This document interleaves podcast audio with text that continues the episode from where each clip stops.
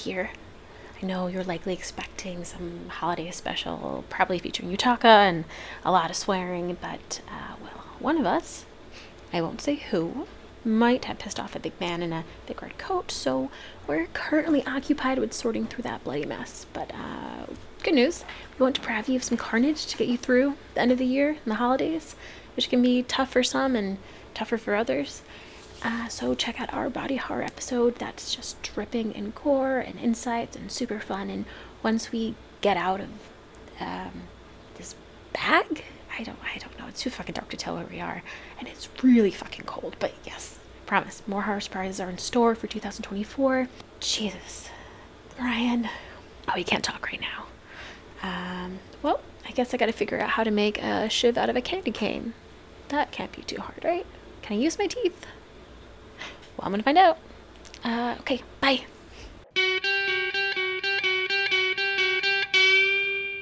Welcome back, gals, ghouls, and badass days of the world. I am your co-host, Cass Clark, and as always, I'm joined by my lovely co-host, Ryan C. Bradley. Hello. And today we have a very special guest, horror writer R.A. Busby. Welcome and thank you for coming on the pod. Thank you so much. It's a real pleasure. Okay, I'm uh, R.A. Busby, and I am recently authored the uh, the novella corporate body through Cemetery Gates Media, and I'm really pleased to say I've got one coming out um, probably in 2024, um, early on from also from Cemetery Gates. I'm looking forward to a whole lot, and yeah, body horror is uh, is something I've really gravitated towards. I think pretty much ever uh, for as long as I've had a body. nice. Congratulations on the new book. And I want to say that Corporate Bodies is the itchiest book I've ever read. It's excellent. Thank you. That's a real yeah. that's that's very high praise and I appreciate that. It was fun to write. And it also, by the way, if it if, if it makes you feel any better, it made me itchy to write as oh, well yeah. because it's sort of that that weird communicative itchiness like yawns where yeah. you know getting into our history, as long as people have had bodies, things have gone right and wrong in horrific ways. And I'll focus more on the, some of the ways that things have gone right horrifically. I think they'll be less triggering for people who have like uh, chronic illnesses and family members with those things. I've been obsessed with Spare Parts by Paul Craddock since I read it in January. So here's two examples of the body going horrifically right. Earliest nose grafts involved making two triangular cuts on a person's bicep joining at the tip, and they left a third one. And a surgeon would make two cuts around where the nose used to be, and they would stick those cuts together. And because of the way cuts heal, the person would hold their arm there for two weeks, however long, and the skin would all heal onto the face. So the bicep skin would heal onto the face, and then they'd cut that last cut to take the skin off, and they'd put some kind of like wood or steel, depending on the era, in the face and sew up that last cut. And they would, that was how they made nose grafts very early on, like much shockingly more early than I expected. This is also 100% true, and it's made me very unpopular talking about neighborhood barbecues because of how often I drop into conversation. But nobles used to buy the teeth of peasants. So a doctor would cut out the tooth with a little bit of gum. And if you got the right gum and the right blood type, the tooth would actually grow into the new mouth and connect with nerves and everything. That's fascinating. I think I saw a photograph of that uh, of the nose graft holding their arm to their actual nose. It's horrifying and also amazing and extremely creepy. So I can uh, so although you'd definitely be welcome at my neighborhood bar- barbecue for that reason, I can see I can see yeah. why it wouldn't necessarily be popular universally. So the thing with the nose graft that really gets me is you'd have to hold it there for so long. Imagine the muscle fatigue of just having your your bicep held to your nose for weeks at a time. I'm gonna guess that they'd probably strap that up there so that you yeah wouldn't... yeah. I've seen some diagrams. They're in the the spare parts book that I mentioned where the they'd have dia they'd have yeah like you said strapped up there, and sometimes they'd have servants actually cut their arm instead as well, because um, rich people have been stealing the bodies of poor people forever. Whoa. I was reminded of some discussion that of uh, George Washington and uh, with regard to the issue of teeth and purchasing teeth from enslaved people. There's so much. There's so much there that I'm that would require a whole new podcast. So between all the healing and the diseases you can get, the body can be a horrific thing. And body horror is the name for the fiction about that, which often pales next to the reality of, say, like if you know anyone who's been on chemotherapy, mm. pretty fucking scary. But for today's history, we're going to focus on the fiction of where the body horror is the main element rather than something on the side. So like, for example, Roger slowly succumbing after being bitten in Dawn of the Dead is body horror. But Dawn of the Dead, we're not going to talk about it because it's really the big bad is consumerism and zombies. Mm. So hopping in around 2 CE, Apuleius is the Golden Ass, the first novel in Latin. And It's about a man turning into a donkey. It's been 15 years or so since I read it, but I did like it a lot when I did. Um, Greek mythology has a ton of horrific body transformations throughout. Like imagine Prometheus having his liver eaten daily by an eagle and then regrowing it overnight. And I'm not even sure what would hurt more, the, the liver regrowing or the eagle eating it. Ugh. Anyway, the Metamorphosis has a ton of that, and it's from 8 CE, has a lot of insane transformations as well as the story of Tiresias, which I think is very popular now. In terms of novels, as we understand them, more English novels, Mary Shelley's 1818 novel Frankenstein is a compelling option for the first body horror novel. Mm. Victor Frankenstein builds a man out of corpse parts and brings him to life before abandoning the creature and turning it into a monster. And Nikolai Gogol's widely imaginative 1836 story, The Nose, a bureaucrat's nose jumps off his face and starts to live a life of its own. Absolutely insane imagery in that story, and I love it. Edgar Allan Poe did his fair share of body horror, with none of it hitting as hard, for me at least, as his 1839 story, The Fall of House of Usher, where Roderick's illness makes sound extremely painful to him. Following Apuleius' footsteps, uh, Franz Kafka's 1915 novel, The Metamorphosis, tells the story of Gregor Samsa, who wakes up as a bug um, noted racist and father of cosmic horror, H.P. Lovecraft, did some cool stuff with body horror, especially in his 1927 story, The Color Out of Space. So I won't mention a ton of literature after this. Do y'all have any you feel like you want to add to this? Poe's Berenice is another one. I mean, because the guy obsesses on this woman's teeth. Yeah. And eventually, in sort of a delusion, um, I believe it's been a while since I read it, but I believe that she dies. He digs up the body and, in this sort of delusion, isn't aware of what he does. And then when he sort of comes back to himself, he sees this uh, this um, this bloody wrench and like 20 teeth uh, in his lap that clearly he has pulled from the mouth of the dead corpse. So it's like it goes hard. In 1932, we got Freaks from Tod Browning, um, which is an interesting case because Browning grew up on a circus. And I think he treats the characters of his films performed by actual freaks from a circus as people. But audience at the time reacted very violently to like uh, a no-legged man, and the film was banned for decades. It effectively derailed Browning's career. I don't know if you all have seen it. Do you think of it as body horror? You have. I have not seen it. I've heard of it. I have not personally seen it, but I understood that they were using people with uh, with uh, divergent bodies that as performers, and I wasn't sure to what degree it was exploitative or whether it was sympathetic, but, but uh, because obviously that's a deeply complicated issue. Yeah, absolutely. I haven't seen it, but uh, I'm okay. Yeah, but I it's come up before in this podcast. So I feel like at this point, this is just like Kismet being like, "Will you please watch this so we can talk about it?" uh, Criterion is putting out a set of three Browning movies in mm-hmm. October, and Freaks will be one of them. That might be a good place to grab it. There's my chance. Other than that, in film, we really start to see a lot of body horror in the 50s. So 1955, The Quatermass Experiment is a hammer horror film about an astronaut transforming into an alien creature had a sequel, Quatermass 2, in 1957. Hammer also released X the Unknown in 1956. Um, 1956 had an absolute classic with Invasion of the Body Snatchers, based on the Jack Finney novel of the, uh, the Body Snatcher. Also, there's a classic remake starring Donald Sutherland, which I'm sure you've at least seen the gif of him at the end um, in 1978. Great movie. 1958 was kind of the first boom year for body horror the original The Blob with its incredibly catchy tune starring Steve McQueen dropped. That got a sequel in 72 and a very popular remake in 1988. The original The Fly, starring one of my faves, Vincent Price, very much drawing from The Golden Ass and the Metamorphosis. Um, he turns into a fly. It got sequels in 59 and 65, plus a Cronenberg remake starring Jeff Goldblum in 86. The H-Man also came out that year, directed by Ishiro Honda, who you may recognize as the director of Godzilla. And the British flick Fiend Without a Face also came out in 58.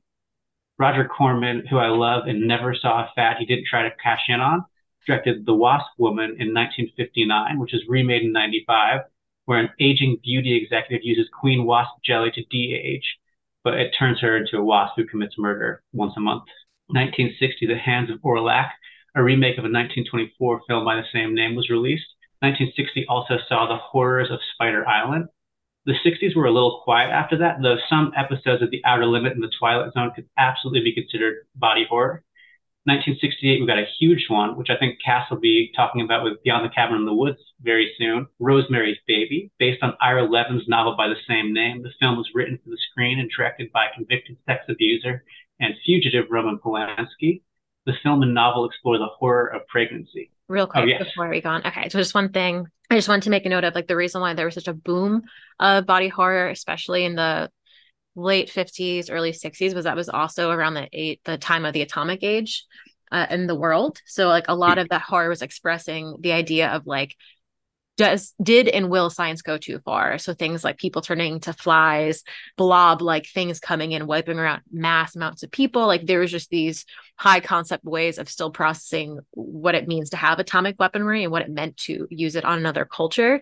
And that's what we see explored through these in- very wild ideas, but it's getting at that anxiety of like, can we go back and understanding we can't go back? And fear of what that means for future experiments or f- future policies in the world. They just wanted to take a quick note to like yeah.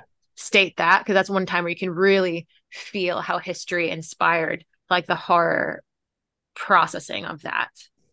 Well, and something that's relevant to scanners to piggyback on what exactly. Cass is saying is that uh, thalidomide, for example, in pregnancy, uh, was introduced mm. in, in 1957. So we've got not only that uh, our, our, fear of, um, of science, but that sort of mingled with both atomic concerns um, and then also pregnancy and drugs and that sort of uh, intersection of all of those things coming uh, coming into play in the in in the public circle. Yeah. So the 70s. In 1970, David Cronenberg's second feature, Crimes of the Future, drops. He reused the title in 2022. We're going to be talking about him a lot today. In 1973, Sis showed Sis. I can't do that laughing.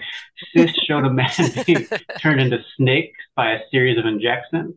William Castle's final film, Shanks, showed a puppeteer controlling the reanimated dead in 74. 75 Cronenberg is back with Shivers, a horrifying story about a parasite that can take a human over. Also fascinating in film history, like we talked about on our Black Christmas episode. This film got challenged because it was basically paid for by the Canadian government. And this very angry journalist was like, this is what our, our tax dollars are paying for. Another Ira Levin adaptation in 1975, The Stepford Wives debuts. It was remade with an all-star cast and a huge budget in uh, 2004. 1976 Squirm featured carnivorous worms. Based on a Dean Koontz novel by the same name, Demon Seed is about a supercomputer forcing pregnancy on a woman in 1977. David Lynch debuted that year with his art house classic Eraserhead as did The Incredible Melting Man, wherein radiation turns an astronaut into a flesh eating ghoul. Cronenberg's Rabid came out that year as well, which was remade by the Soska sisters in 2019. Brian De Palma got in on the action in 1978 with The Fury. 1979, Ridley Scott's Alien has one of the best body horror scenes in film for my money with the chest burster. Um, the movie has six sequels across three franchises with more on the way. The unlicensed but technically legal Italian sequel to Alien, Alien 2 on Earth, came out in 1980. 1980, Ken Russell directed Altered States, a film about trying to treat schizophrenia with deprivation tanks and LSD. And as soon as I heard that, it jumped very high on my to watch list.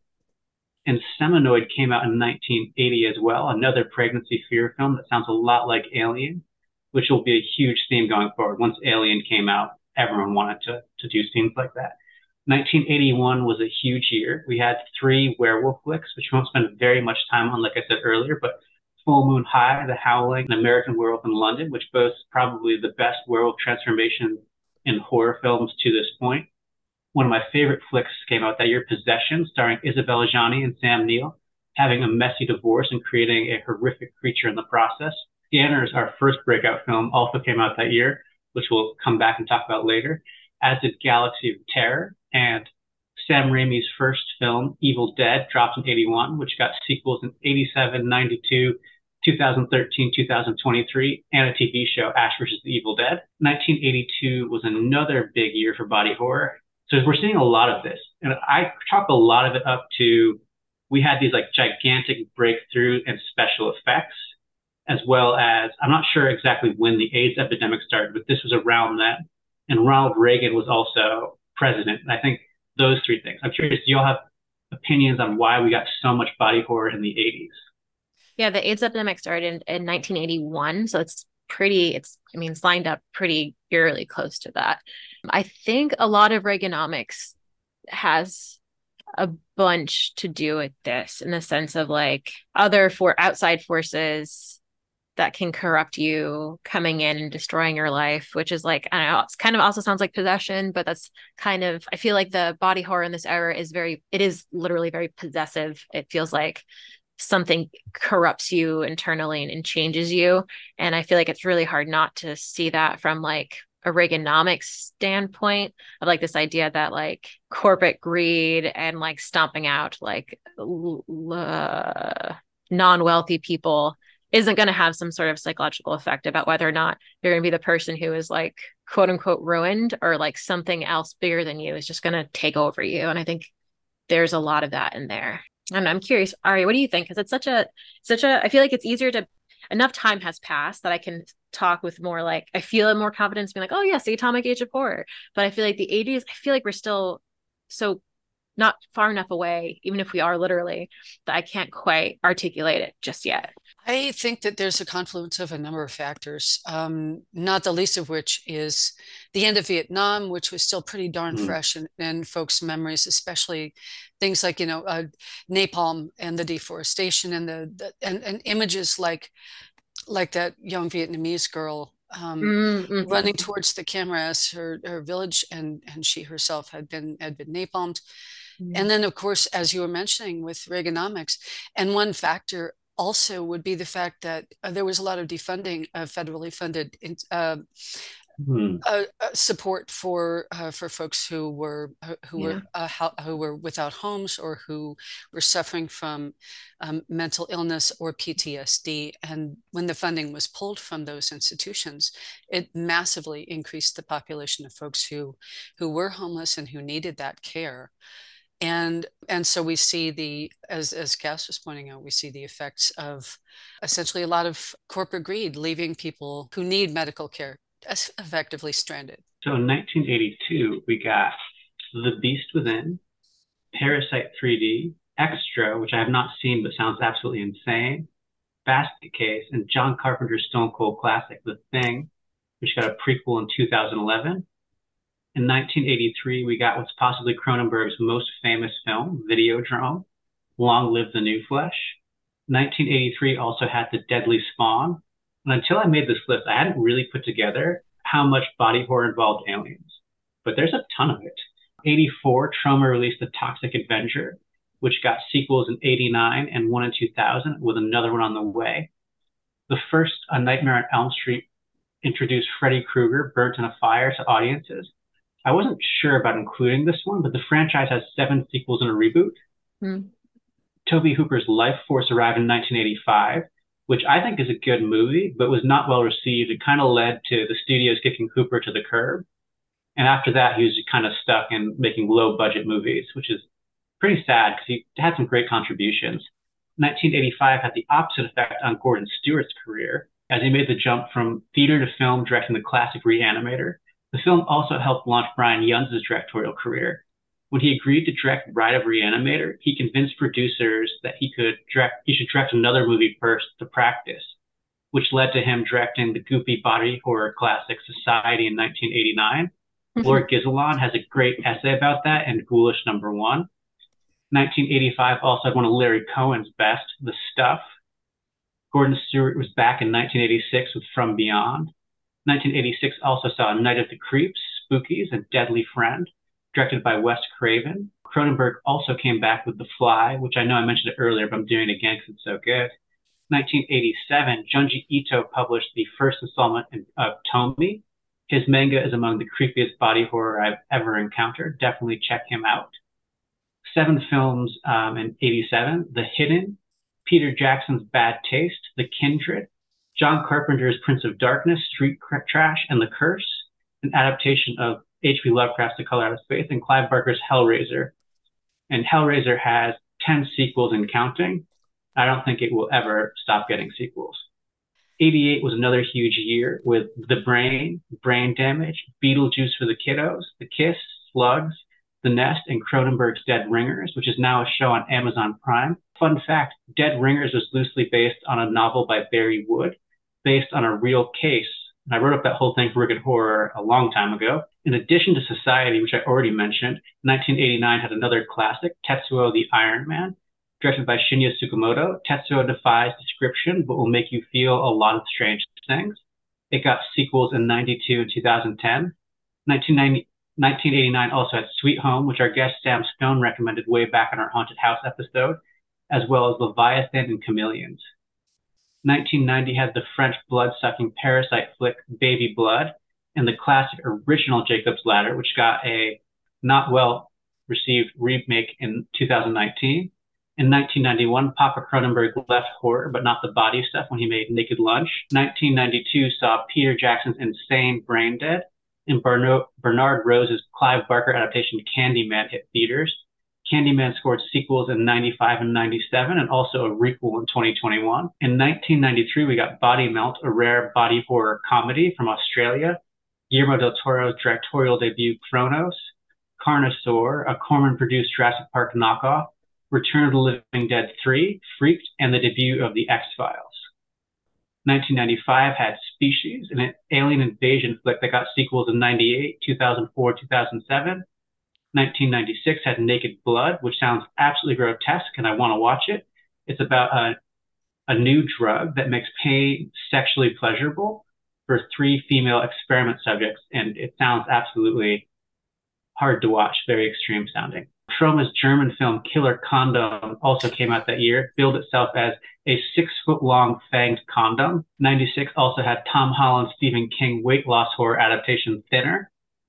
97 had Event Horizon mimic The Relic and Wishmaster.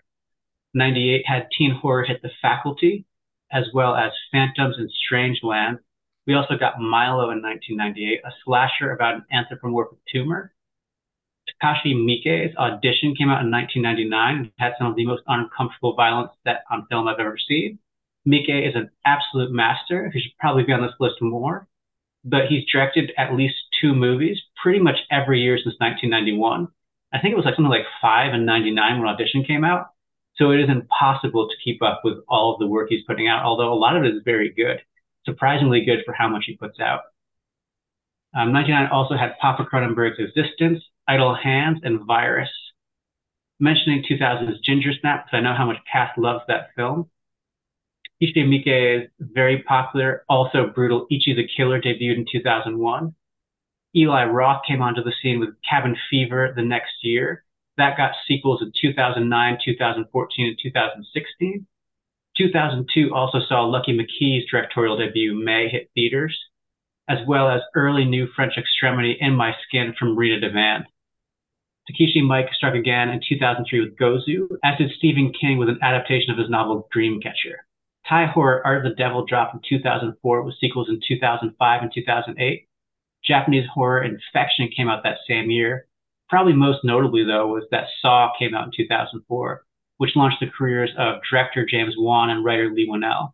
The franchise is on its 10th installment as of this is recording. It's another one of those franchises I think is just going to keep going forever.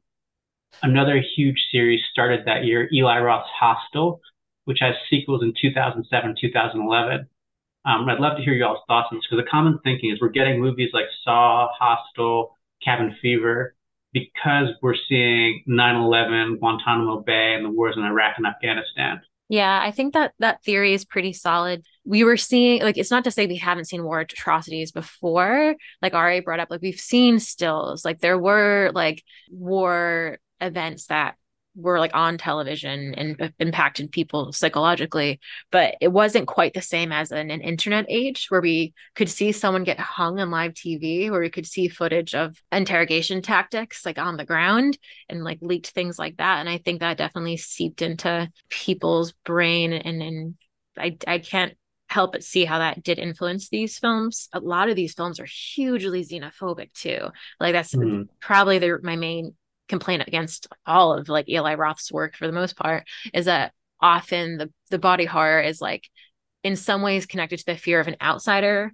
It doesn't necessarily have to be like um like a person of color, but there's always like something like in Hostel where it's like the way that they're showing other cultures is barbaric and it's like the Americans getting tortured by these like other other people that is just like foreign to them. Like that that's the idea that gets kind of rehashed like again and again in, in these films. So i think people were becoming very nationalistic without realizing that's what they were doing which like after a, an atrocity happens to your country I, I, understand the need to be like well like are we okay? Like how do we react to that? And some people fiercely were like very pro america and the result of that is that you kind of invite xenophobia into your life if you do that but one of the things that I'd also like to say is that, um, in in light of what you were saying about the the xenophobia in some of Roth's work, or at least the perceived xenophobia, is that um, I wonder to what degree it's some uh, some degree of di- displacement because some of the imagery from uh, Guantanamo Bay of prisoners being being tortured. I remember that person who was up on a box with a, a, a bag over their head with electrodes attached to points in their body, and that was that was us. We did that, and I think that that in many ways is one of the most horrific images and also the implications of those images that I remember seeing out of uh, out of that particular period of time. And so it's, I think in, in, in many ways, there's this effort to, to displace and say, oh, no, no, no, that's not us. That it's, it's somebody else, but it's definitely not us. I don't know if you saw Oppenheimer, but I feel like we're still, we're still not quite ready in, in American culture to process all the war crimes we've done. And I think this, yeah, I think there's definitely displacement at play in, in these quote unquote torture porn films for sure. I know that it sounds odd because I, I, I am a fan of body horror, but that's that uh, sort of uh, thread of body horror that I can't the torture porn stuff. And again, I'm not trying to I'm not trying to disparage yeah uh, folks who who do find a lot of meaning in it. I personally can't watch it. I can hey, you give me you know give me pregnancy horror, great, I'm there. Mm-hmm. Uh, you know.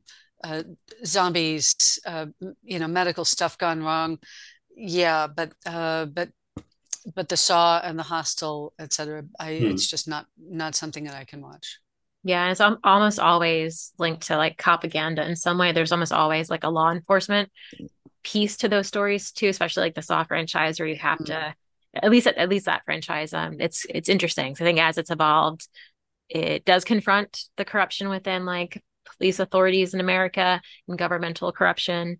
But there's always some of that in there too, where you're like, am I in somehow endorsing and supporting a police state when I'm watching these kind of films? If you if you play out what they're messaging with, so I, I totally understand that. I understand people love it, but it's agreed. It's not really my go-to unless there's like a supreme yeah. reason for it. I've actually never seen an Eli Roth movie, which I probably shouldn't admit on a horror podcast.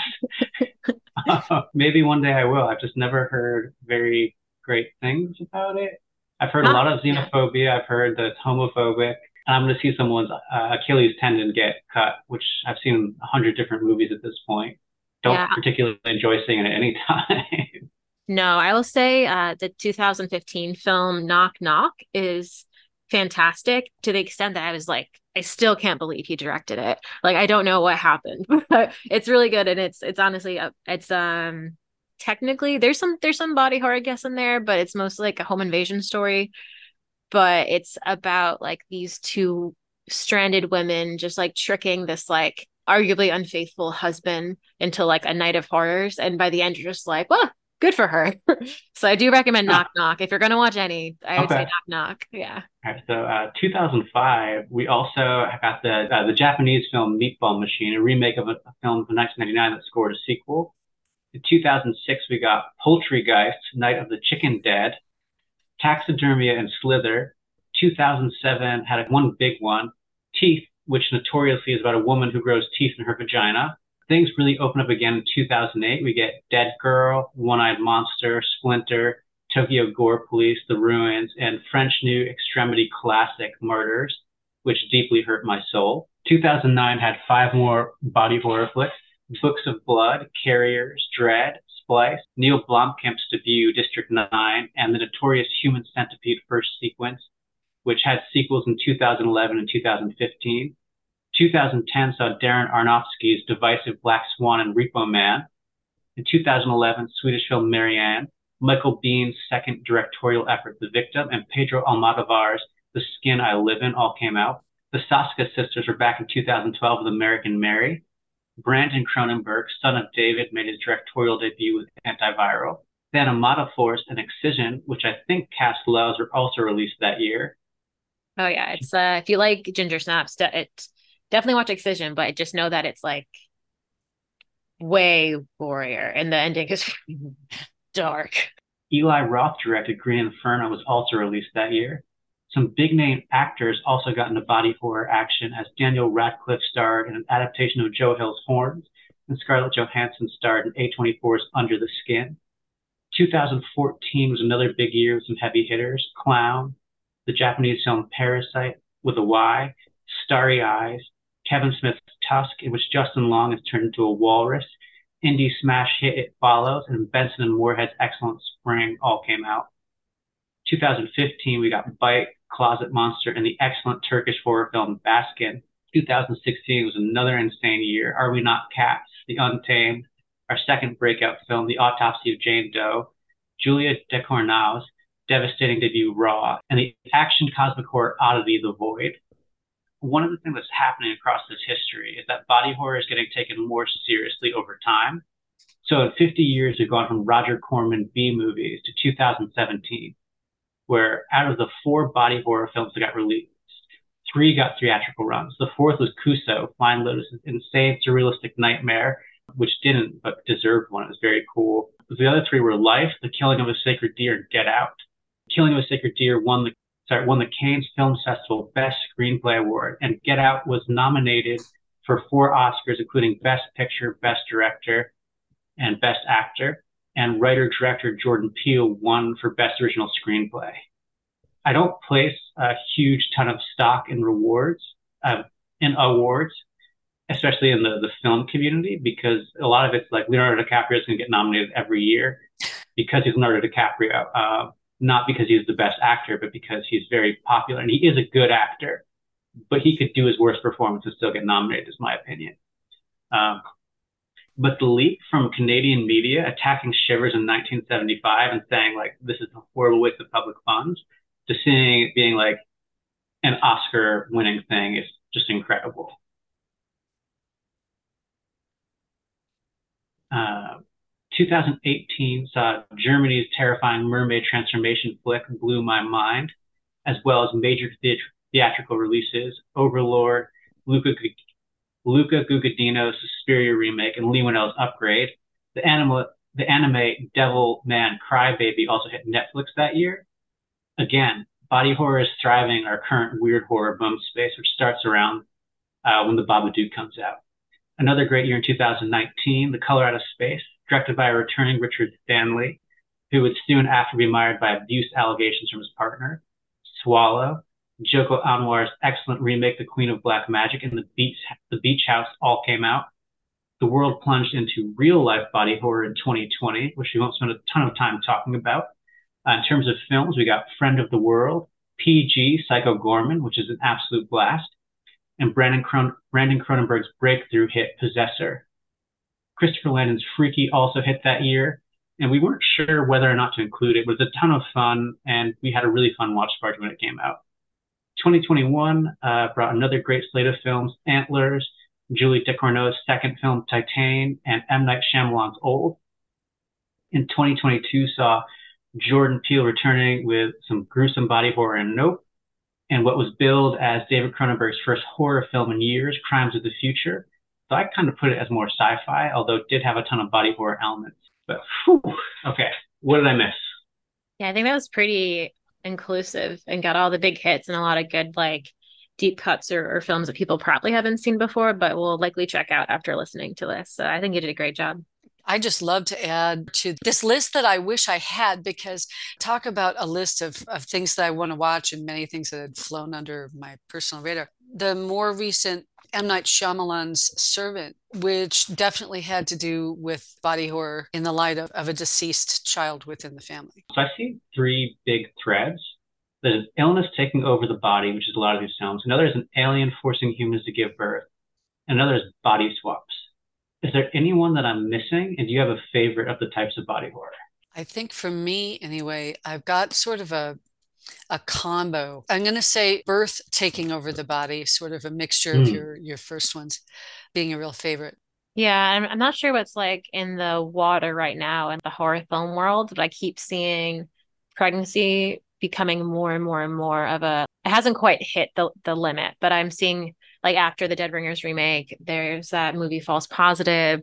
There was Clock, which was like an indie horror feature film that came out a bit ago. American Horror Story is coming out with Delicate, which is going to be about like a birthing possibly monster invasion pregnancy story and it's it's interesting to me that i feel like we're focusing on this idea especially in the light of how roe versus wade got overturned that now we're turning mm. back into the idea of the horrors of pregnancy, the the horrors that we don't talk about with motherhood, especially when it doesn't become a choice. So for me, I'm very fascinated with what's happening right now and whether or not it's happening on a subconscious or conscious level, as we've talked about with these films. Like sometimes you're like, oh, are you aware that we're you're tapping into your anxiety here or a cultural anxiety here? Or are you making this art that kind of exposes some feelings that have emerged because of it? So for me, birthing horror and, and all of that I think is like I'm just very ob- obsessed with what's happening with it right now. Yeah, absolutely. I think absolutely that uh, the, the idea of aliens taking over your body is true both on the personal and political levels with the issues around Roe v. Wade and the increased physical control over uh, women's bodies, prohibiting pregnant people from you know going out of state perhaps to seek treatment and essentially your body not being your own which is certainly an issue with uh, with many body horror movies including obviously mm. rosemary's baby and others but that's one big one Scanners was written and directed by body horror master David Cronenberg, released in 1982. It's Cronenberg's seventh film, and it tells the story of Cameron Vale, played by Stephen Lack, a psychic being sent on a mission to find fellow scanners, especially Daryl Revok, played by Michael Ironside. As Vale gets closer to Revok, his understanding of the situation grows, and doubt casts over everything he and the audience think they know about these characters in this world. So I always like to start out with, how'd y'all like this movie? I thought that it was brilliant and also uneven. Of course, the the head splatter scene is tour de force, and it still holds up as an effect, even though you know it's coming because it's been gifted a million times, but also because you know it, it's just in itself really super famous. That was an amazing way to to start off, and I think I, I can't praise Michael Ironside enough in terms of being that person that we are really drawn to throughout the whole movie. Um, in the middle, it gets a little muddled for me. Yeah. The beginning hooked me in right away. I think the last five minutes are fantastic. Like I kind of yeah. felt like I was drifting. Like to be honest, I was like so into it up until right around the time where it gets a bit more conspiratorial, but it's not very fleshed out. And I was like, all right, I'm going to make meatballs while I'm watching this.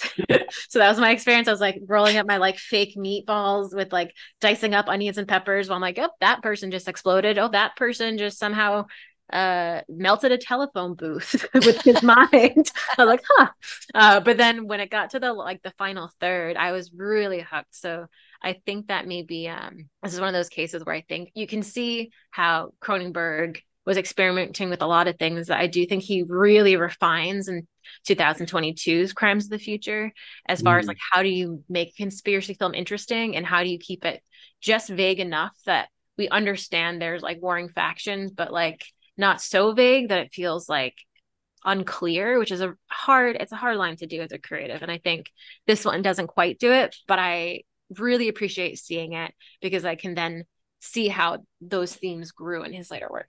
So Ari had mentioned the head explosion scene. And you said that you've seen it before and you've seen it gift a million times. Cass, did you know it was coming as you watched, or was it a surprise?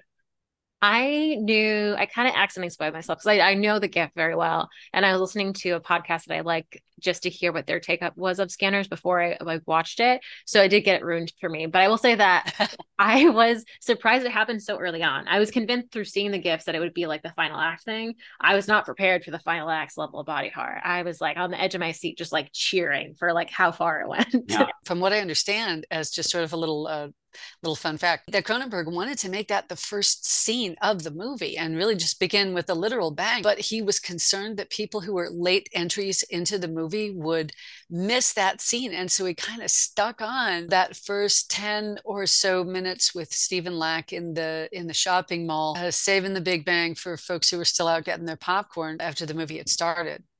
That's too bad because I think the opening with the head exploding would have been a much stronger opening. Nothing against the Stephen Lack opening, but if you have that psychic fight with the head exploding, you gotta lead off with that. And what a like a conscientious filmmaker to think of that, because I think of films now, hundred percent if this film was made in 2023, would have started with the head explosion and would have just been like, if you missed it, it's your problem. And then wait for everyone to be talking about it on Twitter or on Blue Sky or whatever. So like that is just very interesting that he thought that far ahead. well, yeah. and I think too, just to piggyback what you're saying, I think now the the thinking would be, hey, if they miss it in the theater, they can always stream it, they can always go back, they can always hit rewind and see it again. But obviously, that option really didn't exist in 1982 to to mm. that degree, certainly. So the effect itself was crafted by special effects legend Dick Smith and frequent Cronenberg collaborator Chris Walas and the explosion, they did a couple takes and the, they found, they realized the only way they could get it was to shoot the fake head in the back with a shotgun. They just made movies differently in the 70s. They, not always for the best. A lot of people died as a result of them making movies in these ways. But yeah, that was pretty wild. So, how do you think the splattery effects throughout the film shape the tone of scanners? I think it makes us take their power seriously mm. because we can see what uh, what Revok does, and we can also see the degree to which they are unprepared for someone with the kind of psychic capabilities that that he has because this is supposed to be at a meeting for i think future investors if i'm not mistaken. And he just infiltrates that whole thing steps up nobody recognizes him and boom. And so i think that subsequently when he's about saying look we can take over the world i think we believe that he is able to do that because we've seen what he can do yeah you want to weigh in yeah i think was effective and i think that it does the thing that i think body horror does well which is like bringing in anonymity to the equation, right? Where it's like, would you even know if a scanner was there? This person certainly did not know a scanner was there. And it makes that a part of its horror too. Like I guess maybe that's where my brain was thinking about Invasion of the Body Snatchers, where it was like the idea mm-hmm. of like the horror being at home, being ne- your next door, Reaganomics right there. But um, that idea I think is really unsettling, and it just gives you someone to kind of anchor the film onto because a lot of the the yeah. story is pretty murky and and tries to, to be a mystery, but it it lets you know like this is a force that I'm not sure what that what they're trying to achieve, but they're looking for a reckoning, which then makes you curious to like, well, who's obviously going to step in to combat that or join forces with, which I think just sets up Cameron's character a bit more nicely than the intro does. I feel like the tacked on intro feels very tacked on and unnecessary. Yeah, I think the the opening also does a very good job because the guy whose head explodes explains like here are the side effects. He's very calm, but he's also a scanner. So The idea that a scanner cannot detect this scanner just kind of adds to Revok's power in a very cool way. So y'all had mentioned that the second act sagged for you. So an interesting anecdote about this film, it had to start shooting without a complete script because of rules regarding the capital cost allowance tax shield for producers. I am not a math guy and could not explain to you how these rules work. I'm not a lawyer. Do you think that the reason the second act feels the way it does is because of this lack of script? I would say 100%. It's sort of like um, in my head, the plot sort of looks like a straight line until we get to that second act. And then it looks like a kitten has been playing with a ball of string. And then it comes out to the, the fabulous, powerful climax. And I think that for a, a quest movie in many because uh, in many ways that's what this is. He's going from person to person to find out more about about Revok and about the scanners. I think that we'll have a certain degree of tolerance for the, the kitten with a ball of string shaped plot. But I have to admit, I lost uh, I lost a lot of the thread until we got to that third act, and it centered much more on on Cameron Vale and Revok. One of the things I love in the middle is when Cameron goes to see Benjamin Pierce especially when Pierce kind of describes how his art freed him from the voices. I'm curious because you're both artists that I genuinely admire. Do you feel like your writing kind of frees you?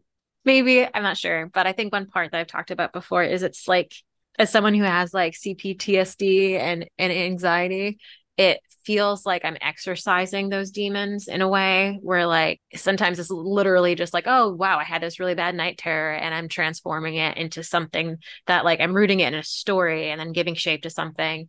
And in doing that, I feel like it relieves some sort of like pressure valve, you know, like um, we haven't mm talked about it yet, but I'm curious because I I don't quite understand how these scanner powers are expressed, but it does seem at least to me that there's this sense of buildup in that like when they finish their scans, there's some sign of release. I'm not quite sure in the film if it's orgasmic or if it's more of a like, you know, like um like a hangnail feeling where you just need to like get it out to feel better. But I feel like it's something something like that for me at least. All right, how do you feel about your writing? Oh, I, you know, it's interesting this issue about the art freeing uh, Benjamin Pearson, the voices, because to me, like Cass said, I don't feel like it frees me, but it is in many ways a release valve. And there's a distinction mm. in the hmm. sense that that I'll often hear these uh, the characters that I'm I'm writing about talking, telling their stories, and so in many ways writing down what they are quote unquote saying. And I know that that sounds really sort of abstruse and mystical. It's I, I, I, mean, obviously, it's because I'm thinking about my characters and what they would say, but it does seem that they get that consciousness or that outlook that is specific to them. And I think that, as well as Cass, I also feel that it's a way of dealing with your life, your trauma, your your, your past experiences of, of making it to some degree coherent or to uh, to imposing at least a fictional order on it. And so, um, so yeah, in that sense, uh, I could say it frees you, but it's more that it puts puts things into an order. Hmm. I think when I'm writing, I feel a great sense of uh, focus where I don't normally get it, and I feel like my problems and the things I'm worried about kind of go away until I'm done writing. So I don't know if it's freeing as much as it's focusing. I think of it almost like diving into the dream. Mm. Yeah. Yeah, it's like the real world slips away because you're you're in a world. It's your world that you're making, but isn't the real world. so for everyone listening at home, we're gonna be talking about the third act. We're into spoiler territory now. In their climactic confrontation, Daryl reveals to Cameron that Dr. Paul Ruth is their father. Did the father brother reveal work for y'all? Feel like the surprise I'm your father reveal is pretty tired now post Star Wars and all that. But I will say that I really love the idea of surprising your brother. I know that means that obviously they have to, sh- well, maybe not necessarily have to share a father, but I did like the brother part of that reveal. I think that is just, you don't see that enough, but I don't necessarily need the lineage parental stuff attached to it.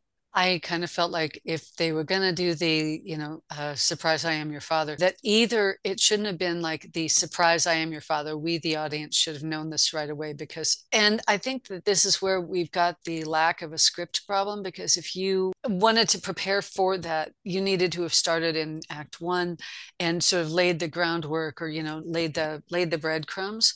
And if you're writing on a day to day, you just really can't go back and and and do yeah. that kind of kind of retconning essentially. Yeah, I 100% agree. I think it could have worked if there had been any foreshadowing, any groundwork. It was just surprise, we're brothers.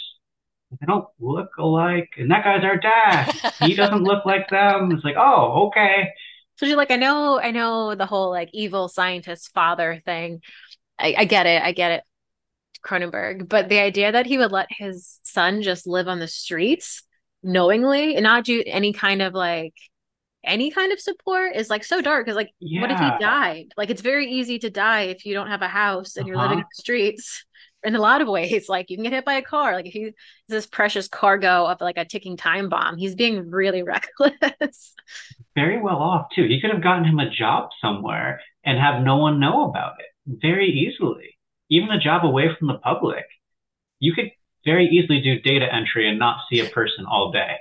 I've done it. Or like maybe not even that like i mean if i was writing it it'd be more fucked up in the sense that like because he has been his dad from a young age, like you just socially condition him to believe like the Truman Show, like there isn't another world. This is your world, and like he is in some like castle or some area where it's like in a far off field where it's like, oh, humanity doesn't exist anymore. There was this big bomb. We're here. We're all we have left. Like to just really isolate him and make him think that reality is not what it is. That's that's what I would do. I just like lock him in the tower.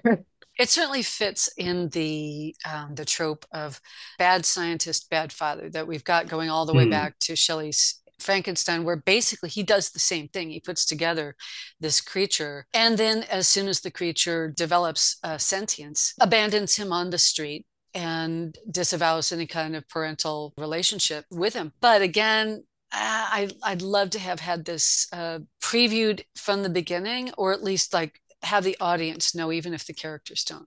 So, our other big reveal in the climax is that ephemerol was first used on pregnant mothers and it inadvertently created scanners. Revok is amassing large quantities, though it's never really specifically revealed for what. And how did you all feel about this second twist about where the scanners came from? I thought that this was actually one of the most powerful uh, social commentaries in in the film because obviously mm. it's clearly an allusion to the well-known problems with thalidomide which were like ephemerol in the movie tested on pregnant people who for uh, i think for anxiety or for nausea. And the results, as many of us know, were uh, serious problems in the genetic expression of, of the developing fetus's DNA, and that caused lifelong lifelong problems for for them. And there were massive lawsuits, and and I think that that's where we get into into an area deserving of of exploration in in body horror, because still to this day we uh, we have a great many drugs that are, for obvious uh, reasons of ethics and consideration for people, are not tested on pregnant people, but aren't tested on uh, aren't, aren't tested on women uh, or femme presenting folks or or trans folks or uh, it's only tested on a, uh, a smaller number of the population. And with our trust in our, the medical profession and the drugs that we're getting certainly scanners is exposing the idea that that we might be guinea pigs I understand why we don't test drugs in pregnant people anymore, but then the result of that even more terrifying. So just as someone who like physically can give birth and like who would like to uh, have a family one day, like I remember talking to my doctor about my beta blockers and being like, well, like can I stay on them if I like if I conceive? And it's like, well, the thing is we have some data, but we don't really know. And there's like that's something you hear a lot when people are like looking into pregnancy and, and, any kind of drug. It's like, well, we only go off the case studies of when it has happened to other people, but everyone's bodies are not the same. So that adds in another layer of terror too, where it's like in some ways it's almost like there should be more tests done, but also there's so much risk with that. So I think that it's effective for that reason, where it's like I wouldn't say it brings empathy into the film, but you can see like why it was coming from a good place, but also how like scary that is like how much lack of control we have over medicines that go into our body how they're tested how they're regulated. And like i don't think we're going to be having scanners anytime soon but that idea is scary enough for me to like get latched on to the last act. What do you think Revok wanted to do with all of that he's amassing i know we saw some the one doctor was prescribing it. Do you think he's going for the water supply or something? Yeah i think you mean Ra- Revok the big bad of the film? Yeah yeah yeah, I think what he says to his brother is pretty much what his plan was. Was he wanted to uh, kind of oh. I, I missed it. in the film? Oh well, it's like I, I mean, you know, it's a villainous speech. You know, you hear it once, you hear it again. He's he's uh he reminds me of Magneto in that sense. I know you're gonna bring it up in a bit, but he very much is like feels like very pro mutant, down with the humans because the humans won't be able to deal with us, kind of thing. Is what I took from it. Yeah, uh, Cass is referencing. There was a tweet a couple of years ago that I saw that said that Scanners was an unofficial X Men movie and I love that, and it is 100% accurate. Mm-hmm. I wish I could find it again. Credit the person. That's what kept me watching, um, to be honest, because I was like, "Oh yeah, I'm just watching a grounded X Men movie." I was like, "All right, let's see how this goes best." so we end with a body swap. Cameron wins the final duel and takes over Daryl's body. Did y'all feel like that was set up for? Did I think that was set up? Like I knew it was coming, or like did, did we know that the powers could do that? You mean? Do we know that powers could do it? Did it break your uh, suspension of disbelief when it happened? I'm still not sure. I know I felt wowed by it, but I still don't know if I like it or not. I think I was just like impressed by the audacity of that move because I fully thought that Kim was going to come out just like First of all, I can't, I still can't get over the fact that Kim slept through that whole thing, but just come on, Kim. But just all right. So I'm disbelief. Kim sleeping through gigantic explosions and exploding bodies. Um, I thought she was going to come out and there just be two weirdly mangled corpses and be like, what, what happened? Um, the other weird thing is that Kim got tranked first and slept much longer. I don't know if that's because their scanning powers are weaker. I don't know if Daryl Revok was full of shit when he said that they had the most powerful scanning powers there's a lot of uh, no script weirdness. Yeah, like why didn't she I'll come to it. join the final battle? Like she's also a scanner. Like I was really waiting for her to come, like because she's not much of a character. So I was waiting for her to come in in the final act to redeem herself, and that she was going to be like behind the door. And that's the way they get Daryl is because there are two people on him. He didn't know, but like she's just asleep the whole time. Yeah. Yeah. I was disappointed, certainly, with sort of the peripheral nature of a lot of the female characters in this film. I think that they were very much sidelined. And you can kind of, when you're doing a plot recap, you can you can kind of leave them out and not miss a whole lot. I, I, think that's something that Cronenberg certainly remedies really well in The Fly mm. uh, where the Geena Davis character absolutely has agency and is that character and and does things. And so I, am pleased to see that that arc for him as a as a director. Kim Obrist, played by Jennifer O'Neill, who also produced the film, which just surprises me because her character, like you said, is so in the periphery that if you're doing a summary, I felt bad not including her in my summary, but I also like could not think of a way she was necessary to the story that was told. Yeah, it was very much focused on fathers, sons, and brothers and that conflict of uh, that conflict of power. Between that and the pregnant mom that somehow doesn't, she's like, it seems like she's at least like seven to eight months along there, and she has no idea her baby's a scanner. How's the baby not tried to scan its mom by accident? You know, like those things. Like she has, she has no oh. idea that she's carrying a baby scanner. You're like, what? but I bet the mom of the baby that can scan people has been scanned and has gone to a doctor who just told her, "Don't worry about it. It's just a headache." She's very chill in that waiting room. Then. That's true. oh. That's a good point because yeah, yeah, exactly. How does she not know? Like, oh, it's moving around. Oh, that's really cool. And now it's scanning my brain. Climax probably also has the most body horror in the film with the engorged veins and the, the bursting flesh. What do you feel like that kind of body horror adds to a film? This film in particular, or any film in, in general? even though some of the special effects now uh, look like special effects, especially for the time. My God, they are amazing. And looking at it through that through that lens, uh, no pun intended, it takes it beyond the the natural, not necessarily into the supernatural, but into the hyper natural, hyper real. And I think that we have that degree of engagement because we we have bodies and we have that degree of sympathy when we when we see somebody you know shaking or trembling or their eyes you know turning white or or blood exploding and i think that that gives us that sense of of, of that power that the scanners genuinely mm. have yeah i echo that and i i'd say like to bring it back to your question of like what about that works for me in body horror specifically. I think just bringing you back the idea of it just existentialism of body horror, like life is finite, your time is finite, the body is finite, and that there is so many like delicacies about the body that you don't understand. Like for me, as much as I do love the like oh, it's so gross. But the like face ripping scene, like the, that, that is deliciously grotesque. I think the thing Yeah. that got me the most was the idea of the veins getting bigger and bigger and not necessarily the exploding part but the idea of like getting so full of blood that your arm is leaking out blood because you don't think about it a lot but that's really what like what a stroke is. Your a, a vessel just bursts. It can happen at any time at any moment. And when you think and take a step back there you're like wow there's all these things and chemical processes happening in my body at all this time that I don't have the visibility of.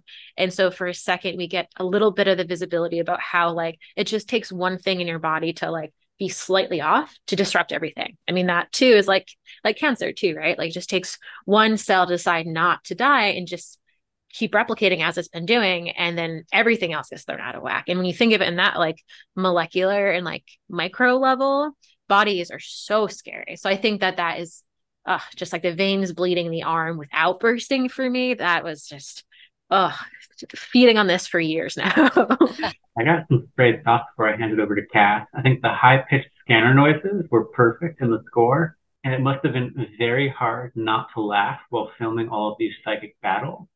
I cannot imagine making like that like angry constipated face and not laughing. this film also had two sequels and a spin-off that also got a sequel. So Cass, other thoughts you had on scanners you want to talk about? Yeah. So speaking of the power bit, I was listening to a, a podcast that was talking about how they didn't actually like the way the powers were expressed amongst the actors, and they brought up as a comparison Carrie and how when you're watching Carrie, the actual actor who's who's portraying Carrie doesn't do too much. She just averts her eyes like back and forth and it's relying on the camera to like use like levy like levies and pulleys and all that to like move things and it's really showing the external extent of her power but it's never really focused on her performing it uh, you know what i mean? So i was curious if we agreed with that if we felt like the way they did their possibly constipated faces worked in favor of the psychic power depiction or if we're like oh it was a little bit too much I think for me, I, I see what they're saying with uh, with De Palma's framing, where we see Sissy Spacek's eyes widen, we see her her attention uh, directed somewhere off frame, and then we see what happens off that frame, where you know someone's flying through the air, or you know, or or, or people are catching on fire. I understand what that person's saying about like the constipation phase. At the same time, though, I think that the facial expressions, uh, I, to me, especially coming from uh, from Iron uh, from Ironside, who I think is uh, is amazing in in this film. I believed it. I believed that he was genuinely working his mind to make these things happen. Less so with Stephen Lack. Yeah, I think in general, I I see what they're saying, and I think Carrie is just a lot less campy than Scanners in general. And I think Scanners, part of its charm is the campiness. And so, like, I think if they had done very serious psychic stuff, I think the movie would suffer if that was the case because, like you all had said, like the second act was just like confusing mishmash and we get this random reveal that two characters are brothers and this third character is their dad. It works because it's campy. It wouldn't work if it was shot like a Oscar bait film. Yeah, that's a great point. So for a more fun question, would you like to have these powers? Okay, you unanimously we're all shaking our heads now. We're all shaking our heads now. Yeah. Uh, we're not we're not playing around with this stuff. Yeah, I was I was thinking about it when I was cooking, and a funny funny side note is I didn't think it was possible. And Chris always makes fun in a in a good way. Chris is my my spouse uh, about how I'm very powerful, but don't realize I am. And if you meet me in real life, I'm like five two. I'm very pint sized, but I do do martial arts and stuff. But just like around the house, there's always been these like comical ways of things breaking, where it's like I'm hulking out. And this week, I I don't know how, but I broke a needle in half. I was I was trying to sew a patch onto my uniform, and then I broke the needle in half. And I was like, God damn it! And Chris was like, Are you kidding me? so I was like, if I like a clean break? myself, I don't know. I broke the needle. I didn't know you could break But it. was it like a clean break or you like it bent first and then No, it was a clean break. I was like, like it was a clean break. So You really I are the Hulk gas. I know if I can't trust myself with the needle, I there's no way I could have scanner powers. I was just curious if anyone like because I feel like everyone loves watching X Men. I'm like, oh, would you really want that? So I'm glad we're all just like, no, this seems like too much. I remember seeing the cover. I mean, I, I realized that this is a bit of a divergence from Scanners, but uh, you brought up Carrie, Yeah. and I remember being uh, being a little kid and seeing uh, seeing Carrie on sale in the books uh, in the bookstore with Sissy Spacek's so blood covered face and huge huge eyes, and reading it as a little kid and thinking, oh man, I wish I could do that, which hor- is horrifying in and of itself. Like you're not well you're not well, uh, small child. And looking back, it's a darn good thing I didn't because no, no, no, no. I'm a needle breaker as well if it makes you feel better. This is a sidebar, but my favorite line in this movie was like probably the most interesting line Kim gets the whole time, where it's after that group meditation scanning situation and some people die and there's it's not totally explored, but there's this idea that they can make like a coven with their scanning powers. And she just says out of the blue, she's like, now I know what it feels like to die. And that just got me where I was like, oh, because uh, I guess technically in the logic of the film, she was like tapped into their minds when they passed away. So to have the knowledge of what it is like to actually feel someone else die, now knowing that you're going to feel that at some point in your yeah. life is like, whoa, so I really love that. I feel like a lot of this we've already covered. I feel like Kim needed more agency. We definitely talked about that a bunch. And we did kind of already touch on the limitations and extent of these powers. Were there anything else about the way the powers worked that we wanted to talk about before we moved on? What the fuck was going on with that computer thing? that was like the weirdest moment. It was like, we're self destructing the computer at gunpoint and it's going to hurt him real bad. And he's just fine, but the telephone's melting on fire now. Yeah, I don't get the I don't get the melting phone. I kind of sort of got I just Jesus. I kind of sort of got the computer stuff, sort of if I still don't know how he can scan machines because there's also that throwaway line from Kim where she's like, "You're barely human." I'm like, "Wait, is he not human?" like, I just a okay, lot. Dr. Ruth says something along the lines of like, you have a nervous system, a computer has a nervous system. what? that's not how any of that works. Yeah, I mean that's why again, Crimes of the Future, much better movie. No offense, Cronenberg, because yeah, gets into that. But yeah. Oh, I don't know. All right. Do you have anything to add? On, I kind of just threw my hands up on that. You know, you have a network or a neural network or something to that effect, and so does a computer. It's like, well, I have a leg and a chair has a leg, but it doesn't. You know that. nah, nah. Like, okay, at at that point, I just sort of said, okay, it's magic. We're all right, and and you know, just just went with it. But no, I didn't find that persuasive. Well, are you ready to talk about one of my favorite films ever, 2016, The Autopsy of Jane Doe? Yes. All right. Directed by Andre Øvredal and written by Øvredal, Ian Goldberg, and Richard Naing. This, uh, who are also just notably partners on Fear the Walking Dead as well. They're creatives in that world. So clearly they have a love of the undead. Uh, the aut- Autopsy of Jane Doe gives a uniquely grounded approach to a cursed corpse story Within Tommy and Austin's family mortuary, a Jane Doe body appears. And then, after the local sheriff finds it at a grisly murder scene, there's some questions about how the body got there, who's this person. So, they use the autopsy to start to unravel that mystery. Darkness haunts the mortuary in more ways than one special effects of this film were by uh, Stephen Byrne, and the prosthetics designer was Christian Mallet, I believe. And they worked together again a bunch. They did uh, Guardians of the Galaxy, Stranger Things. They worked together on, on The Witcher. Mallet did Saint Maud, which is phenomenal. She's also moved on to doing the, the prosthetics for the Mission Impossible movies, which I just imagine must be the most fun job in the world. I don't know if you're into those films. I've been watching it this past summer for just like fun, gleeful Friday night movie nights. And I just love the face mask reveals and how they just get more and more wily as the franchise. Yeah. it's my favorite. More, more like taking off your face reveals, please. So before I dive in, because it's a film I love, so I have a lot to say about it. Did you all like this movie? Oh yeah, absolutely. Yeah it was such an intelligent empathetic movie for uh, for pretty much all the all of the main characters and i thought that that added layers of complexity and depth that i wasn't expecting and i'm so glad to have gotten Oh, I love to hear that. I love when I love a movie and I get to share it with other people. It's always the worst when you're like, eh, I feel mid about something, you know. Uh, but this yeah. one, so good.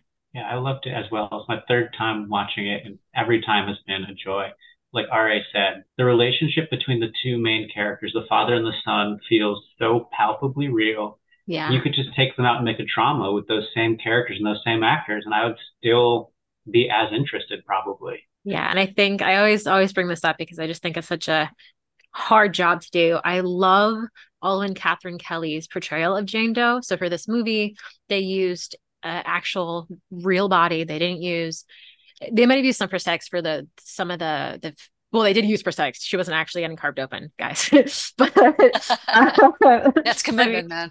But for whenever you're seeing Jane Doe, it is her. It's not like a prosthetic face. It's she's there with her eyes open almost the entire film. Obviously, there's some shots where they shoot away. So thank God, so she can blink. But basically, this Irish actor uh, this was her, I believe, her second acting gig overall while she was in school for biology. And she auditioned and she was the first person to audition. And Øvredal was just like, Yeah, I love this person. She got the role. And the way that she was able to stay so still was she used this technique called shallow breathing, which is really fascinating. You let in a little bit of air and you let out a little bit of air. So, like, your body will be fine. Like, but we're so used to taking in deep breaths and exhaling with deep breaths that if you only let in a little air and let out a little air, your diaphragm and your body and your lungs, they don't really expand as much. So it, for the first couple times you do it, it kind of feels suffocating. Like you're like, oh God, where's my air? But like technically you could breathe that way. And people do train to breathe that way for like special ops missions and things like that, where you don't have a guaranteed supply of air, which is just fascinating. So she did this for the entire film. So that's why, like, when she's lying there, you never see her chest move, which I just think is incredible. So just like all the all the acclaim for her because I can't imagine doing that. I would have to like itch my nose like every five seconds. and I was so impressed by the fact that even though she's quote unquote just lying there, yeah. I felt like we heard her voice. I felt like we felt her emotions. I felt that we were seeing her reactions.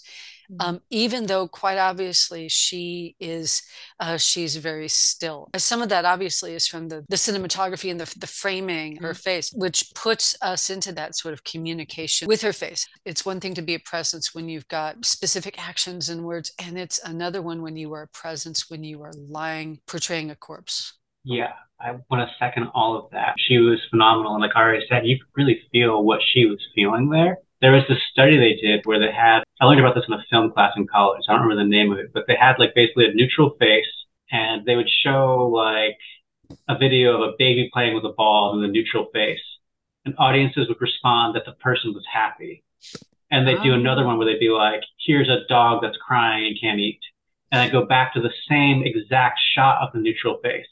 And people would say, oh, the person's upset. Mm.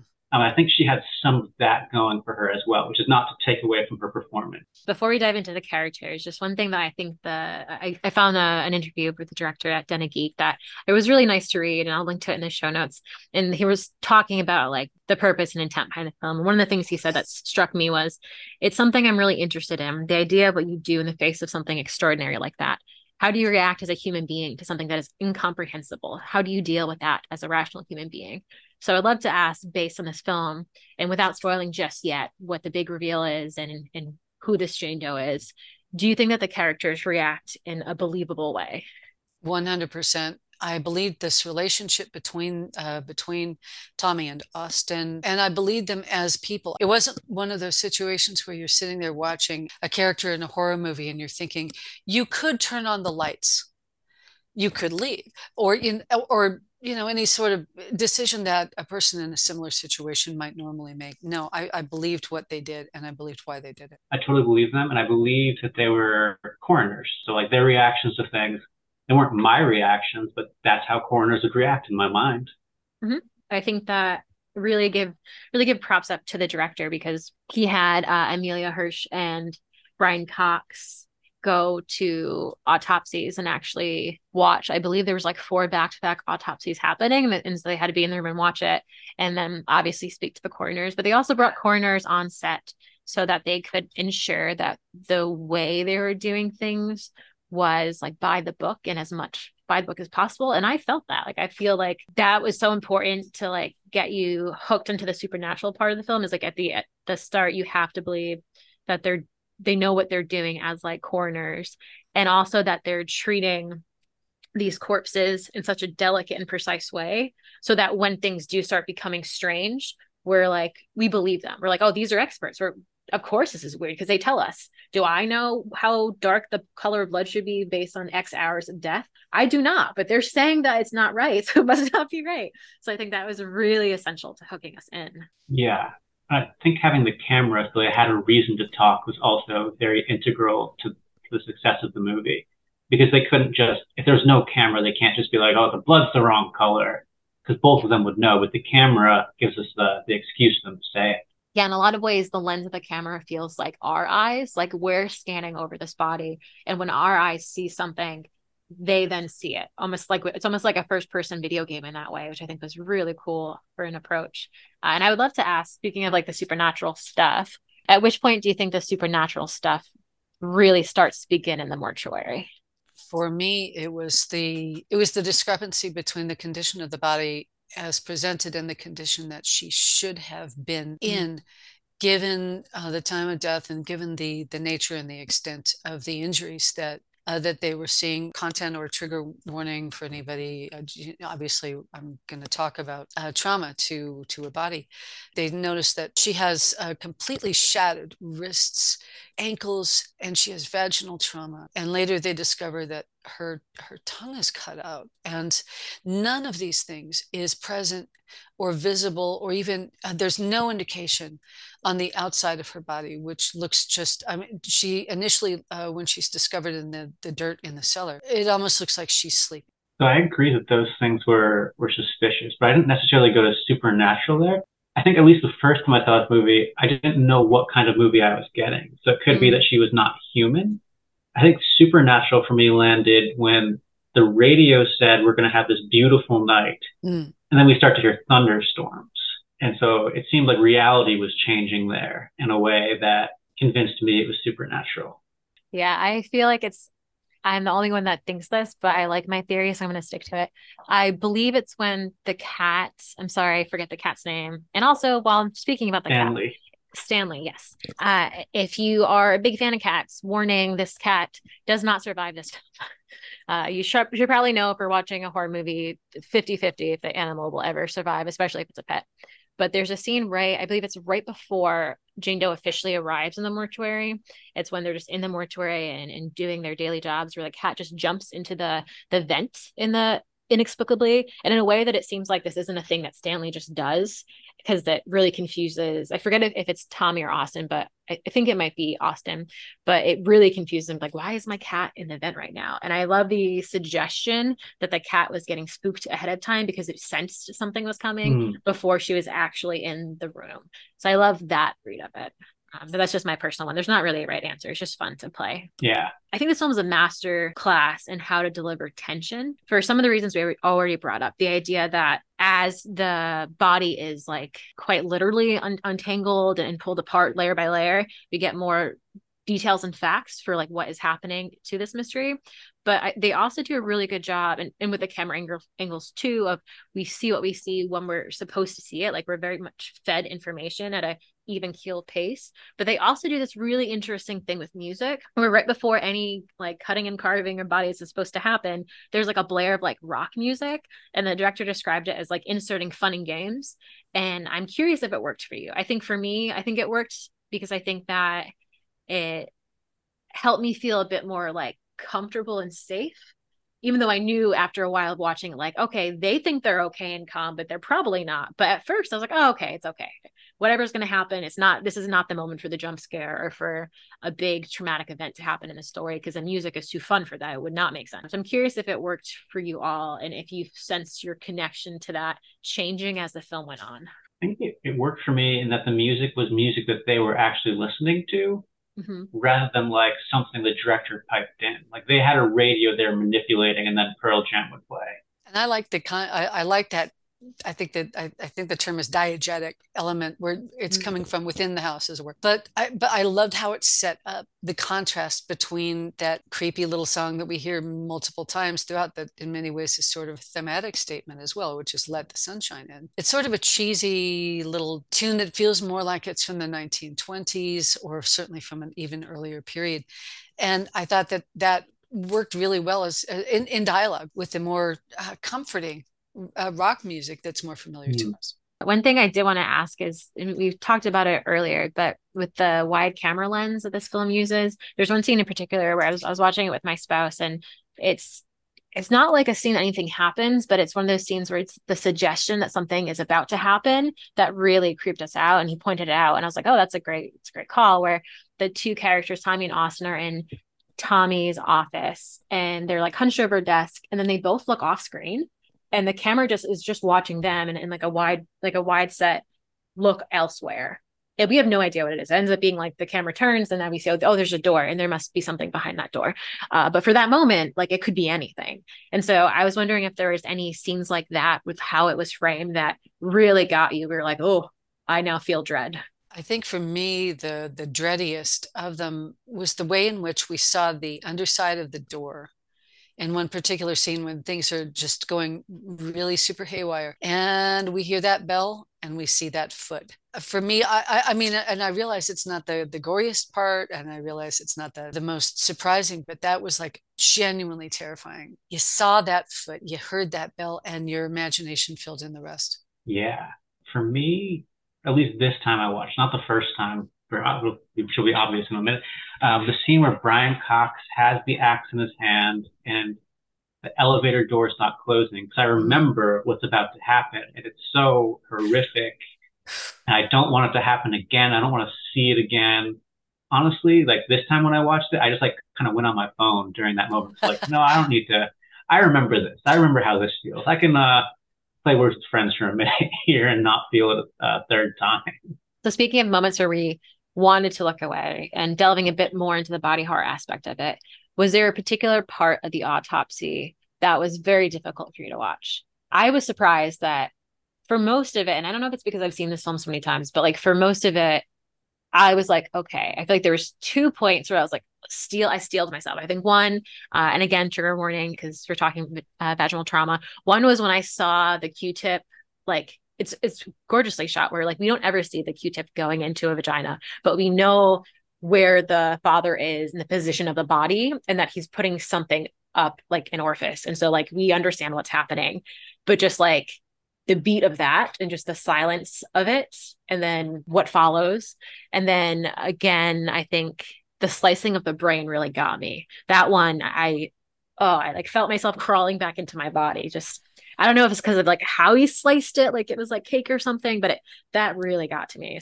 I think for me personally, I was okay with the brain. I appreciated the fact that there was absolutely zero, as far as I could tell, sexualization of that body. They handled the vaginal in- inspection. We know what he's doing. We don't see it, and I'm fine. I think what stuck with me were the serration marks along her tongue and what that implied. Absolutely. I really do appreciate you brought up that the film never sexualizes her, which I also appreciated. In terms of scariest autopsy moment for me, the most uncomfortable was the fly in her nose. Mm, mm. I think bugs really get me. And so, like, you see the legs first, you're like, what the fuck is that? Mm. It's very uncomfortable. Um, and then it comes out and like, oh, it's just a fly. Well, the way that they react to it, too, they're so calm about it in a way that, I mean, I could never be a coroner, but there's no way I could ever be calm seeing a fly come out of a dead person's nose. Yeah, I had a, a, poetry friend who became a coroner, and it was so interesting that trajectory because I was just like, I was like, really, you? You're to be a coroner? But what was what was interesting about it was just the the mentality behind doing that. Like she was just like, yeah, well, like people give all this attention to birth, but like, why wouldn't you want to give all this attention to death? Like, it's your last, it's your last hurrah, it's your last thing. Like, why wouldn't you want your body to like look the best that it can possibly be? And and thinking of it that way was just like it, it breaks my brain personally but i'm glad that there's other people to do that work that are very conscientious and thoughtful because like that's what a profession. Again i want to echo what people already said i really like the characters in this film. I think the dialogue especially is a standout. I think one of the best parts is brian cox's like dad statement of what are you doing? where at first it seems like oh man what a lazy writing. But the more and more he says it you get the sense that it's like oh yeah this is like how every dad has that thing that they say when they really want to say something something else and they're trying to express something else, but they just have this go to phrase that comes up. And you're like, okay, I guess we'll talk about the ball game again, even though we're not talking about the ball game. And I just love that he has that phrase of, What are you doing? And he says it to him like 20 times in this film. But now let's head into spoiler territory. So we find out right about like close to midway through, definitely we know for sure in the final act that this corpse is actually cursed by the men around the time of the Salem witch trials who were persecuting, torturing, and killing women for fear of their power by calling them witches and how that all happened. I think the reveal worked for me and i'm very as someone who's been a new englander my entire life who who's lived in massachusetts now for well over a decade and who's been to salem like countless times like i'm very protective over when people like use the salem witch trials as a plot device because I think that a lot of the time it's like sensationalized. I think in a lesser film, we would have had a flashback to her being burnt alive at the stake. We would have seen kind of like Saw style. We would have like had a flashback and seen someone like stabbing this like faceless woman, right? Like we would have, it would have been that. And I'm so happy that it's not because it feels even more terrifying for me because I can't help but think like this actually happened to women who've lived, to people who have walked on the same ground as me, literally walked over the graves of people that uh, were killed in the Salem witch trials. And it makes me think of their bodies, makes me think of the things they had to endure. And that's part of our history as New Englanders. And it's really complicated. And I very much think that this is the way to handle it, to make it more grounded, more real. And that is what's like chilling, not to make it so like like I do love The Witch, but like The Witch does sensationalize aspects of of that time period. So I would like to hear if both of you think that the way they handle the Salem witch trial reveal was sensitive or, or not, or if it worked in the plot, or if it could have been any other reveal and you still would have been on board. I 100% agree that in the hands of a lesser director, we would have seen some kind of, uh, some kind of, you know, montagey thing and uh, I, and I hadn't thought about that until you just now said that but you're but I realized with with genuine horror that you're 100% right I think late in the movie I, I think it's I'm sorry I forget if it's Austin or Tommy I think it's Tommy that is the the Brian Cox character hmm. says something to the effect of she wants us to feel it too mm-hmm. that is her ritual. By not making this something that we see happening to somebody else, we have to empathetically imagine how her wrists got broken, what happened to uh, what happened to her in terms of uh, sexual assault, what happened to her in terms of getting her tongue cut out. And in that, we place ourselves much more empathetically into her place than if it were happening to somebody else on that mm. on that screen and i think that that sort of empty space we fill that empty space and we fill it with us. And so we participate as in that victimization which in many ways is, is that character's intent that we feel it too absolutely. I would just like to add that i appreciated the film addressed the fact that the, the women who were killed during the salem witch trials were not witches but yes. women who owned land that the people who killed them wanted. Yeah. i very much appreciated the film addressed that. Yes. It's, it was all about it was all about real estate. It was about real estate, and it's that's the sad honest truth. They just they just wanted their land and that, and they just like needed to distract uh, the general public with like a with scandal, which still happens today. You know, so it's just like I am very happy with the Film Dedex. I feel like that's why I do love The Witch. I watch it every Halloween season, but I feel like films like that, if I sit with them too much, I do eventually work around back to being angry because if you're ever making the person actually be a witch, I think that it just it just it corrupts in a way um, that I like that what actually happens in this one, like yes, she she is a witch, but it's not because she ever was a witch. It's because the like violence uh, and like pain and the suffering that she felt was so great that it then gets uh, immortalized and like that's what's coming out. Like her her vengeance is what's coming out but this was this, at the end of the day this is just a very sad and broken woman you know that's that that's the scariest part of it. Um, so i think they they threaded that needle really really really well. I love that you brought up the word ritual Ari because that was like my final question. What do you think that her ritual is? What do you think she's trying to accomplish if anything? How do we think uh, that is explained by the ending or not I what I saw her doing was that she is she's a text. Mm. And like all texts, they need to be read and they need to be decoded. Mm. And the coroner's job is to read this body of work, this text, and say what happened to it to make it die. Not necessarily who did it, not necessarily why they did it, but why did she die? She's there to be read by Tommy and Austin.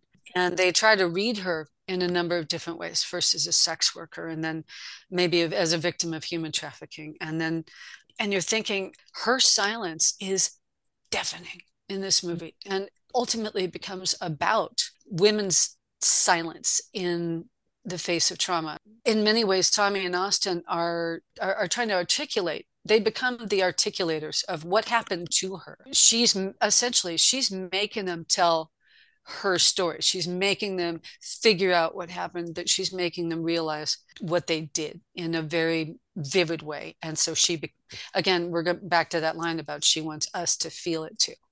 And when you're figuring it out and you have that epiphany, yeah, you're feeling it too. That's fascinating. I hadn't thought of it that way. In the reading, do you think she lit the camera on fire on purpose? Or do you think it was accidental? Does she want to do this again and again? I do. The nature of a ritual is that it's done over and over and over. Absolutely. Yeah. Yeah. I did not think of it in a, a ritualistic way. I thought she was being, I thought that she was permanently alive, mm-hmm. could not die, but did also like was missing a heart and was in her way trying to just defend herself from these guys.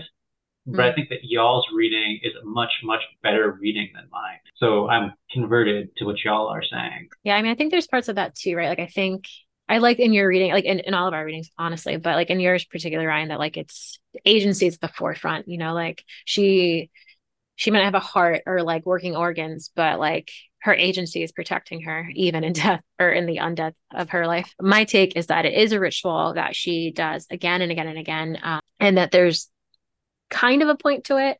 So I think that in that moment when Tommy is bargaining with Jane, I don't think Jane is being like uh, merciful, right? When he's like, "Oh, if you take me, you'll spare my boy," and he thinks there's this arrangement happening and that there's this like cosmic agreement.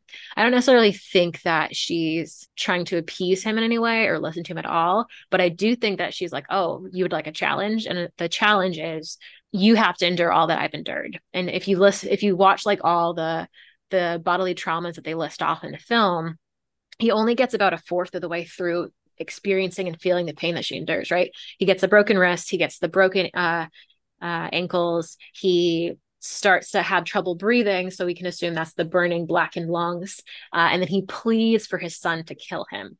And his son does. His son takes a, a scalpel and stabs him in the heart to put him out of his misery.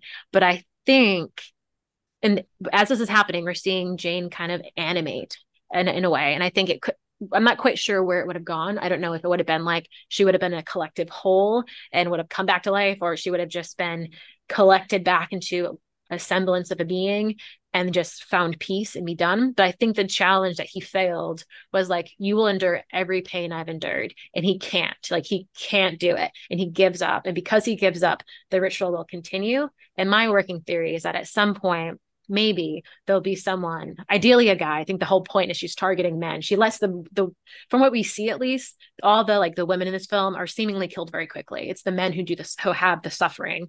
And I think mm that you can even see with that one body they bring in who's at the start of the film where the murders take place that we don't ever witness. He also has like um blackened lungs, head trauma. So you can see that ritual being done on him in, in small ways too. So I think that she's just holding out for someone to be like courageous enough to to hold all the suffering she suffered and so far no one's passed the test and so this will just keep happening until maybe someone does i think an alternative route is she's just vengeful and she'll just do this forever because fuck everyone. But i kind of like the idea that she's testing people. I love this theory I think it makes a lot of sense and explains why they failed the test, both of them, even though they are compassionate characters. We are not meant to hate these guys and we're not meant to see them as misogynists. We mm-hmm. see them respecting and caring for uh, for for the women in their lives and, and caring about their opinions. And regret and and and, and um, mourning mourning their deaths and understanding or trying to understand the reasons why even though we don't see it. And again talk about a metaphor for trauma looking great on the outside but not so great on the inside. And they fail. They fail the they fail this test. They both end up dead. And i think that that is the the best your your theory cass i think is the best answer for why that happens. Yeah i didn't think of it until you just said about the trauma we don't see but it, I think it adds weight to uh, Brian Cox's character when he's just like, I couldn't tell. I couldn't tell that like my wife was suffering. I just couldn't see it. Like he couldn't feel it. And he's like, wow, what did I ever know about her? And it's like, probably not a lot. and I feel like it's, yeah, it's, it's a great metaphor for that idea. Um, what do you think, Ryan? Well, I have a question for y'all, actually. Yeah. Do you think if someone completed the ritual, because we see as Brian Cox's ankles and wrists break, her ankles and wrists unbreak? Yes. Do you think if someone were to complete this ritual without having to be euthanized, they endured all that pain, would she come back? Would she be walking around then? I don't know. I think the film is giving us evidence to say that she would reanimate, but I think it's not answering that part because I think it, it wants us to remember that this is not her fate, that she won't be able to walk. Yeah. But I think it'd be interesting if she did. But that's not this film. this is not this is like Yeah, the witch that's a good revenge strike back. like Yeah, I like. I, I I just want to say I love that. Uh, I love Cass's reading. Um, I I think she would be uh, finally allowed to just be at peace. mm, Hmm. That's my that's my that's my thought. But again, I I also agree that that's not this film. That's not the point. Yeah.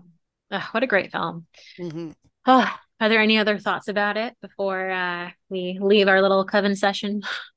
I got one or two um, that just like writing that impressed me or storytelling. Uh, at the very beginning, we have a long walk through basically every hallway, and it's a very good inventory of the things they're going to use to scare us later. And it Yeah. doesn't feel like tacked on or anything. It feels like part of the movie. I think that's just like a very good technique. If you're going to scare me in a long hallway, show up with the hallway first in a logical way. My other writing thought was Brian Cox's character thinks that he's taking care of Emile Hirsch's character, and Emile Hirsch's character thinks he's taking care of Brian Cox's character. And they have this like power dynamic where they both think that they're doing the other one a favor. I think that is so true to life with adult children and their parents and who's taking care of who. We're all thinking that we're the ones taking care of everyone else. And everyone else is thinking they're taking care of us. Very good Yeah. writing. especially with like the the way that parental relationships with adult children change when one of your parents passes it 100% nails that where it's like the the supposed nuclear family or whatever familial structures have been broken and then it's like adds another layer of of weird caretaking things there too which i think the film does a great job of capturing without hitting us over the head with it like they never even say the word suicide but we all know what happened and i think Yeah. so delicately handled And again, respectfully, again, because we uh, we don't get the sense, or at least I did not, that this character committed suicide because of a failure on Brian Cox's end or or Austin's end to uh, to do something. We feel that her trauma was individual and and and that she that there was some degree of of difficulty in making that accessible. It made him aware that yeah, there's much more going on below the surface, and I think that that's part of what we see him feeding into not wanting Austin to to move away because that's the family that he has left. And I, I loved that complexity with the characters and the the honesty there, and it added a ton to to what might otherwise have been um, a much more um, much more sort of you know gore fest, and this gave it Yeah. depth. Yeah, I feel like in a in a lesser script, you would have like there's scaffolding. I can see the scaffolding. I can see where I'm being emotionally manipulated just because of like the writer brain in me, right? Like I know I know what they're doing, but I don't feel like it's like I don't feel tricked. I feel like it's well thought out and plotted and, and handled tactfully. But I think if it was another another hands on that script, like it, they very much could have felt like wooden characters that you could have just gotten away with and put any corners in this role. But it does not feel that way at all. Well, things have been messy.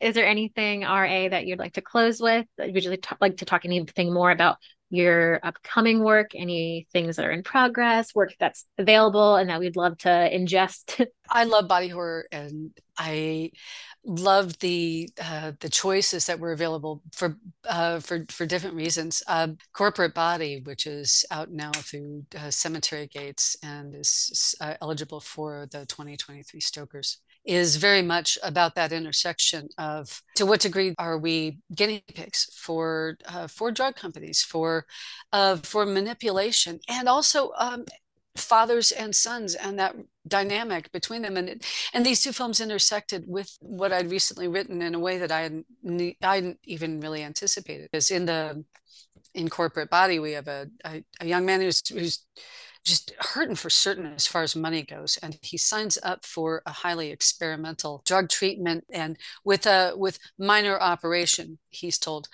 and it has uh, it has catastrophic results not only for him but for an older man that he's sort of teamed up with and that idea of ownership and whose body is it is something that I think is certainly uh, certainly going on in, in all three of those works, the one that I wrote in these two two films that we've examined. And in terms of uh, coming up, I've uh, I'm really looking forward to to having my next novella through Cemetery Gates uh, coming out. It's called Words Made of Flesh, and so yeah, we have got that intersection of, of, of the body as text or the text as body uh, that we saw a whole lot in in Jane Doe. And so it was a real pleasure having these choices available, and so a genuine pleasure to be able to talk with it with folks who are so enthusiastic and knowledgeable. Thanks for being here. I mean, where can people find you online? Do you have Twitter, website? I have Twitter slash X, whatever it's going by nowadays, hmm. as well as Blue Sky, Threads, Instagram, and um, uh, and a website. And so I've got a link tree on, I think, on all those. And so you know, feel free to uh, to look me up, read my stuff, and uh, hopefully enjoy it. Very cool.